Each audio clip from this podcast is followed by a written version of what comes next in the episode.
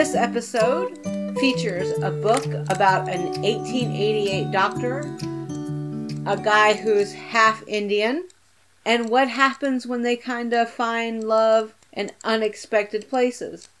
And there's a brand new featured podcast. Stay tuned.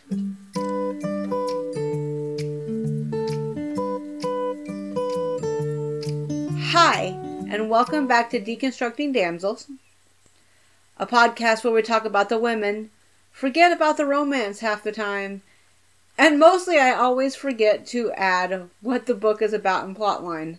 Sorry. This episode will feature The Heart of a Blue Stocking by Renee Dahlia. I got it for $3.99 on Amazon when it premiered on, I want to say October 20th, somewhere around there. I was actually really looking forward to it, so I'm glad I was able to read it. This is, of course, the 10th episode, and the story features Claire Carlingford, who is a woman doctor in the 1888 area, you know, Victorian London times, as Heaving Bosoms puts it. I don't know. It's a time. And within that time, there is a doctor who goes to, I want to say, the Netherlands and gets her degree and comes back to London and wants to kick ass and take names, which is totally possible because times are changing, middle class is changing, and the peerage kind of has to follow along or fall down. I mean, there's a whole reason for Downton Abbey, right? Like, they had no money, so they had to marry Americans.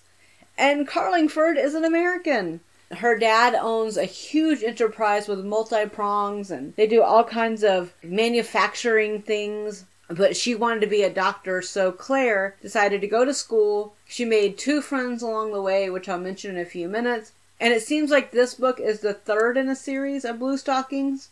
Goodreads calls it Blue Stockings series. I'm not entirely sure. For once, I am going to remember to give you the summary of the book. I know, right? When you're doing this without the internet, sometimes it can be a little bit tricky. But I got the Kindle app on my phone, so this makes it easier. Here's the little tagline When an uncommon lawyer meets an unusual doctor, the story must be extraordinary. It's kind of a low level because the story itself is actually pretty interesting.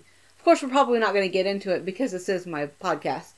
Then, September 1888, Dr. Claire Carlingford owns the Blue Stocking label. Her tycoon father encouraged her to study, and with the support of her two best friends, she took it further than anyone could imagine, graduating a doctor and running her own medical practice. Two of them, in fact, but anyway. But it's not enough for her father. He wants her to take over the business so he can retire. Then his sudden arrest throws the family into chaos and the business into peril. Dr. James Ravi, second son of Lord Dahlhenge, wants to use his position as a lawyer to improve conditions for his mother's family in India. When an opportunity arises to work for Carlingford Enterprises, one of the richest companies in the world, Ravi leaps at the chance to open his own legal practice. But his employment becomes personal as he spends more time with Claire and she learns a secret that could destroy his family. Both Ravi and Claire are used to being outsiders and alone, but as they work together to save their respective families from disaster, it becomes clear that these two misfits might just fit together perfectly. It's actually a pretty good summary. There's some more, and I'll get into it within the story. But it's a really nice story about a strong woman, and I don't mean that in the, like, you know, 10 years ago strong woman kind of monker. What I mean is, is she's strong physically because she's a doctor, but she's also strong mentally and emotionally. She's a very level headed, very strong willed person, and that really works for me as a reader, and I really appreciated that. I was glad I actually got to read the story. As I mentioned, I saw it on NetGalley for like months and I wanted to request it, but I don't have enough points yet. So, to put it bluntly, Claire has gone through a lot of shit to be a doctor and it shows. It's not easy in Victorian London to want to be a woman with a career and to be a career like a lawyer or a doctor or anything that has male, male, male written all over it. It kind of shows and you know, she doesn't deny her skill and then she doesn't look away and say, oh, well, I could be, you know, this, that, or the other. She's very pragmatic within her views as well because her father wants her to take over the business. But she also realizes it's 1888 London or, you know, the world, depending as the globalist economy is kind of like starting to boom.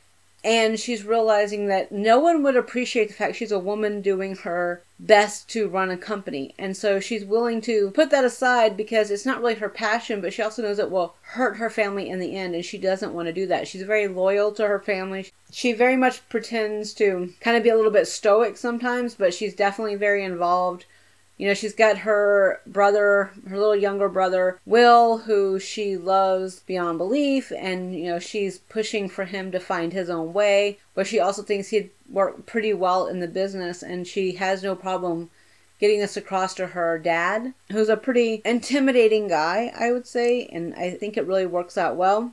She's obviously intelligent if she's a doctor, but her intelligence is not just academic, it's also people intelligence. She can see things she understands him. She can read body language and she can read all these little things in her job, and it really works out. She's also like socially aware. She's a white woman from, from America who's a doctor, and she's from a very rich family.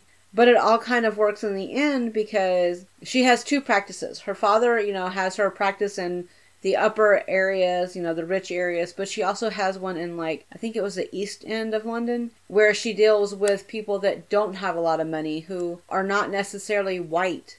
She goes in and out of that neighborhood and she loves that neighborhood more than her other job. Her other job basically pays for working in the poverty areas and I think that's important because women in that time frame were often the social workers were often the ones that were leading the battles if you look in the Wilhelmine, I think that's how you say it, era in Germany, you will also find the same thing where social workers were basically acting as police officers and they were acting as the go between because that was the little part of the private sphere that they could kind of become public with. And I think that's really nice to see that kind of combination and the way she doesn't run from things that may make someone like her mother who is very not so great a little bit more put off. And it's just it's a really nice reality. The only thing that i really didn't like about claire was she was almost too perfect. I didn't even mind that she was super rational because she's a doctor. Everything has to have a purpose and everything has to have a price and like she totally gets that. But i wish that she had messed up a little more often. I wish that she had shown a little bit more gray areas and been a little less perfect, making Claire a little bit more relatable. It doesn't make the book go down, in my opinion, but it kind of does offer a little bit not too great a review in that one aspect because I like it when characters have flaws. I think it makes them much more complicated and much more complex, and I think it really adds to the story. But what I did notice was she had two really good friends, and each of them had their own books before this Josephine and Marie. Both are women doctors. Both are very much involved in creating a life where their degree actually has purpose. Josephine is married to a peer of the realm, but she also uses her education to help. And she also makes it to where she's probably going to be in a little bit in animal husbandry as in a veterinarian because they live outside the city and they work with racing horses and stuff like that, so it actually makes sense. Here's a part where I should say, unequivocally, I really don't like horse racing, but I can put it aside when I'm reading it. I have a lot of issues with racing any animal for high, high, high purses. It's just not my thing. But I can appreciate the element in this story. I think the one thing that she probably could have done more with the women was maybe not make the mother so paint by the numbers evil. She read a little bit like Cinderella's stepmother in the 19 whatever Disney version. I wish it had been a little bit more nuanced. Like I said before, I like a little bit of gray. I, I want to make sure the characters are believable. And the unequivocal racism and snobbery, it really didn't fit necessarily, especially as the family are Americans living in London. So that felt a little bit incongruent. I think overall she did a good job with the women. I definitely didn't hate that part. I actually thought it was pretty strong. As for being another character or, you know, similar to them, I haven't read it, but I was recently listening to the Boobies and Newbies podcast, and they had a episode on Lisa Kleypas's Hello Stranger, and the lead in that book, uh, Dr. Garrett Gibson, reminded me a lot of Claire based on what they were talking about. There was a lot of crossover, which actually makes sense because women had to be a certain fortitude, not just have it, but also be it. They had to survive things, they had to be willing to deal with whatever popped up in their way. And also, oddly enough, Claire reminded me of Dr. Quinn, medicine woman. Yes, the 1990s TV character. But it was because both Quinn and Carlingford were both facing a lot of resistance from the male dominated society. You know, where even going to Scotland Yard because of something that was going on with her father. You know, she had to wait back and the men had to go discuss it, even though she probably knew more about the company than the lawyer she had just hired. You know, there, there's a lot of that, and especially as a doctor, I think she faced a lot of resistance. And assuming that it was just a lark and it wasn't anything really important, kind of like a more complicated way of getting a Mrs. degree. Now, the hero of the story, I guess, well, protagonist, love interest, I'm not really sure how you put it, is James Ravi Hovick. Hovick? I just call him Ravi. That's what he goes by in the book. He is half English. He is Lord Dillinghinge's second son, the you know spare heir, and he has an Indian princess mother. His mother was from the revolution, you know, she had to flee, and his father did too, and so they returned back, and, and the peerage was kind of back on. And now his brother Sanjay is Lord Dillinghinge, Dalhinge. I totally love Ravi. I think he was amazing. And here's what made me love him this is a guy that very clearly wanted consent along the way. It did not matter what was going on, except one scene, but I'll get to that in a minute but very clearly, whatever they were doing, consent had to be a hundred percent. It couldn't be, oh well, I guess I want to do this. I guess I don't want to do this. It was just very clear, very laid out. None of this was a big deal. And for me, that's huge to find in a romance novel, especially one during this era. There's a scene when they finally are having penetrative sex, and he wants this to be a very clear consent issue. And he says, but I need you to say yes, not just any yes. He lifted his head to stare at her with open eyes. I need a yes that you won't regret. I know it's not the best timing, but I have to be certain that you truly want this. He lifted his hands and cradled her face. She stared at him, knowing that he could see the uncertainty flash in her eyes. She railed against this step for so long with anyone that she knew he was right. Her body wanted this, needed to take this to its inevitable conclusion, but did she really truly want this? It would be so easy to close her eyes, say yes, and enjoy herself. Damn you, she cursed quietly. He chuckled. I want your absolute consent. I can still leave. He shut his eyes on a long blink and then stared at her with those dark, overly perceptive eyes. It'd be almost impossible, but I could leave if you want me to. Eventually she says yes, but there's a very clear indication of the kind of man he is, the kind of moral center he has, and the fact that he is not someone that is going to be an alpha hole or a dick to her. Like, that's a very clear indication of what he expects out of this relationship, and I think that's really important. As I mentioned, he's got his brother Sanjay and what I found really interesting about their relationship is, is there's a deal that Sanjay will not have kids, so therefore it is up to Ravi to have the kids. And the reasons for that are, are pretty monumental moments within that time period. And I think that it's really important to note that. Now, here's the meet cute and some of the other scenes that happens. So I can't really say how cute the meet cute is because they meet when Claire is on the hunt for a lawyer that her father's business has not had any dealings with before in order to find out why someone is setting him up for basically like I guess you could say betting against the races that doesn't happen through some pretty questionable means.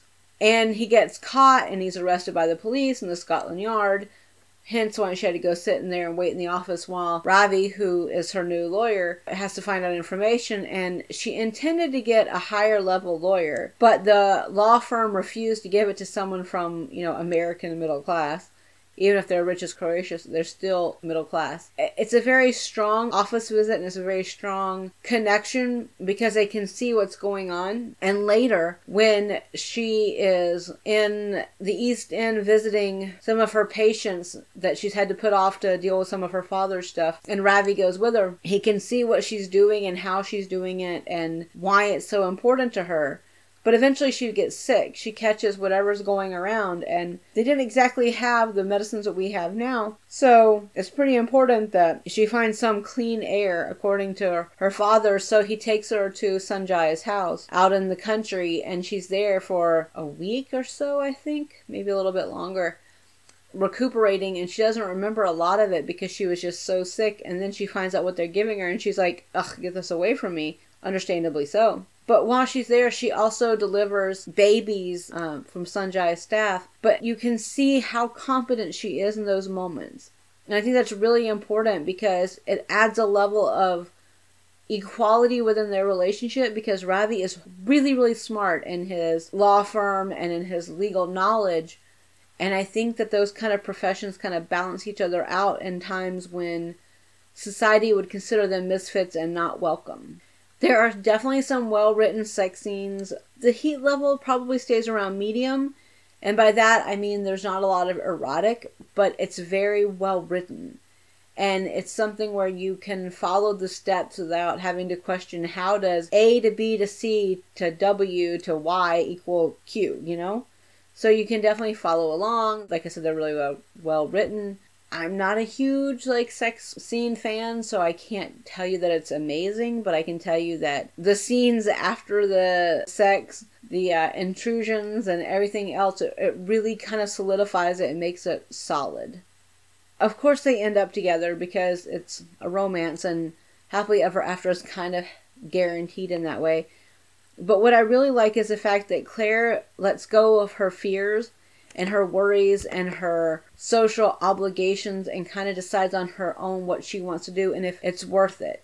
Because he's in love with her already because it's been about a month that they've been kind of running around and doing things somewhere around there and so he's kind of fallen for her but she has waited to make statements because she wanted to know they were the truth and i think that reads as very true to me my favorite scenes actually weren't between them, and that has nothing to do with them. There were some amazing scenes. Like, the scene really works when they're discussing the onion chutney and how it's a new experience for her, and it's a new way of finding things out about his past and what works and what doesn't work. And it's this amazing scene. And I also like the fact he calls her a minx, and it's not meant in a bad way, it's just meant in a really fun way, and it's one that's made with attention to detail.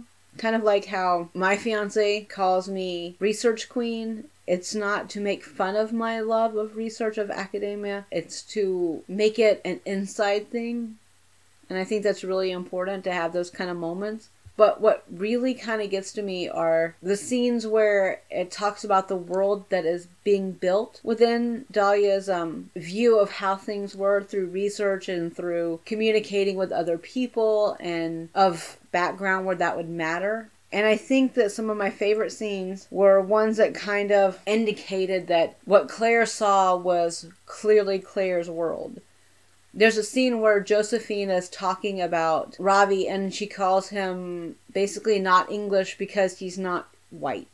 And, you know, as loyal as Claire is, that is not okay in her world because even though Josephine is one of her best friends and they are so close and so needed, and they obviously need that bond in order to kind of survive in a world that doesn't have room for them she will rightly put her best friend where she needs to be. And I think it's important to note that because it's not always easy to do the right thing. But there's also other scenes where instead of ignorant racism, there is pointed racism. And there's a scene with Claire's mother where they're discussing who Claire should marry, and Claire just kind of throws out Ravi just to kind of fluster her mom. And the reaction is very not good. And it's, you will not. If nothing else will sway you from family duty, then think of the children. Excuse me? You can add milk to coffee, but it's still coffee underneath, said Mother with a sneer. You make that sound like an insult, said Claire in her coolest, most polite, veneered voice. It is. You can't marry him. And it's very clear what's being said here. It's very obvious. And Claire is a people pleaser for her family, but even she can cut the line here and say, bullshit. I think it's really important to note when someone says something and it's not for congratulations, it's simply because what is wrong is wrong and what is right is right, and you have to speak out about that. There's also a scene where Claire and Josephine are talking about the importance of love, marriage, and possibly having children. Women's careers, especially in that era, were pretty rare, especially against male professions. It somewhat means putting things on hold or running from anything that could feasibly cause a disruption and a very hard goal.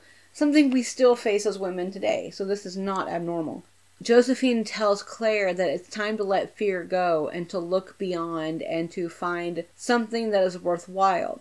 Because it is worth it for everything else. To be loved for who you are is to not be put in a box by society, but supported by someone who knows you and wants you for everything you are. That's why it's worth the risk. And I think that's a strong statement because as women, we kind of get a lot of mixed signals out there, and this one doesn't really offer that.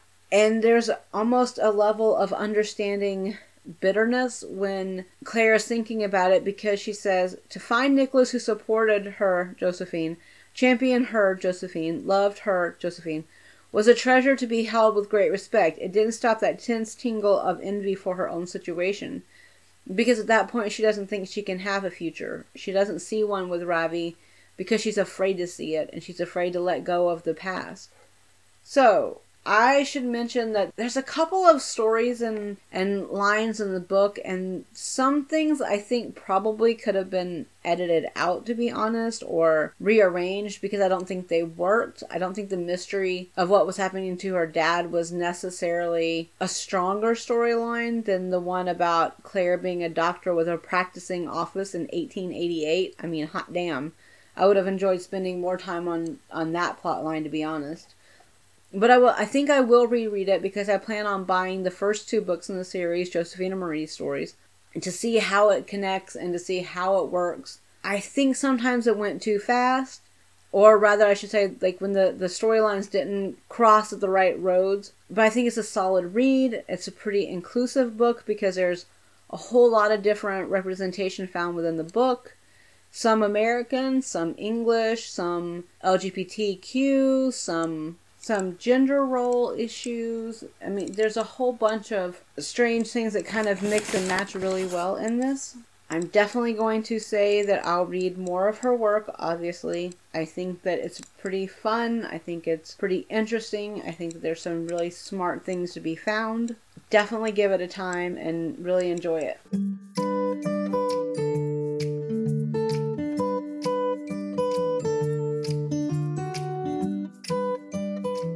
Okay, and the featured podcast is Boobies and Newbies. I've been waiting to do this one. It's a great podcast because Kelly kind of initiates new romance readers into the genre through erotic filled stories, or hopefully erotic filled stories, because sometimes things don't turn out that way at all. But as she puts it, as to think outside the dick in a box, and I'm like so there for that kind of a description. You know, she's had a variety of guests, some that are screenwriters, some that are former roommates, you know, some that are working in the Hollywood industry, some that have been on reality shows. I mean, there's a great intersection of kind of LA connections there. And she provides pretty honest reviews as well. Like, some of the books don't have sex like she thought they were, and she just gets flabbergasted, and I don't blame her. As to the guest, again, I don't blame them, because that was the expectations on her erotic type idea. But I really enjoy listening to their communications, what they think. She provides a lot of breakdowns. Like there's eventually there's like a three prong breakdown on how much the guests liked the writing, like what they liked about it, what they didn't like about it. I think it's awesome that way. You can find it at Booby Podcast. I keep wanting to say boobies, but it's not. It's Booby. B O O B I E Podcast on Twitter. That's why I'm always doing the wrong one. I definitely think you would enjoy Boobies and Newbies. It's just it's a fun listen. If you are doing a commute, it's like the best one because it's a lot like Heaving Bosoms and it's a lot like Too Stupid to Live and there's a whole bunch of other ones where it just centers around the joy of reading even if the people on the show don't read a whole lot.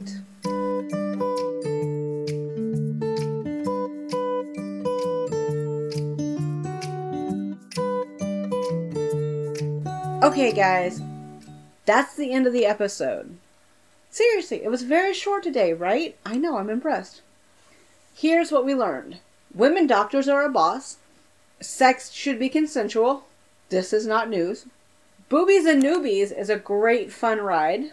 Make of that with what you will. I'll let Kelly do the little laughter there.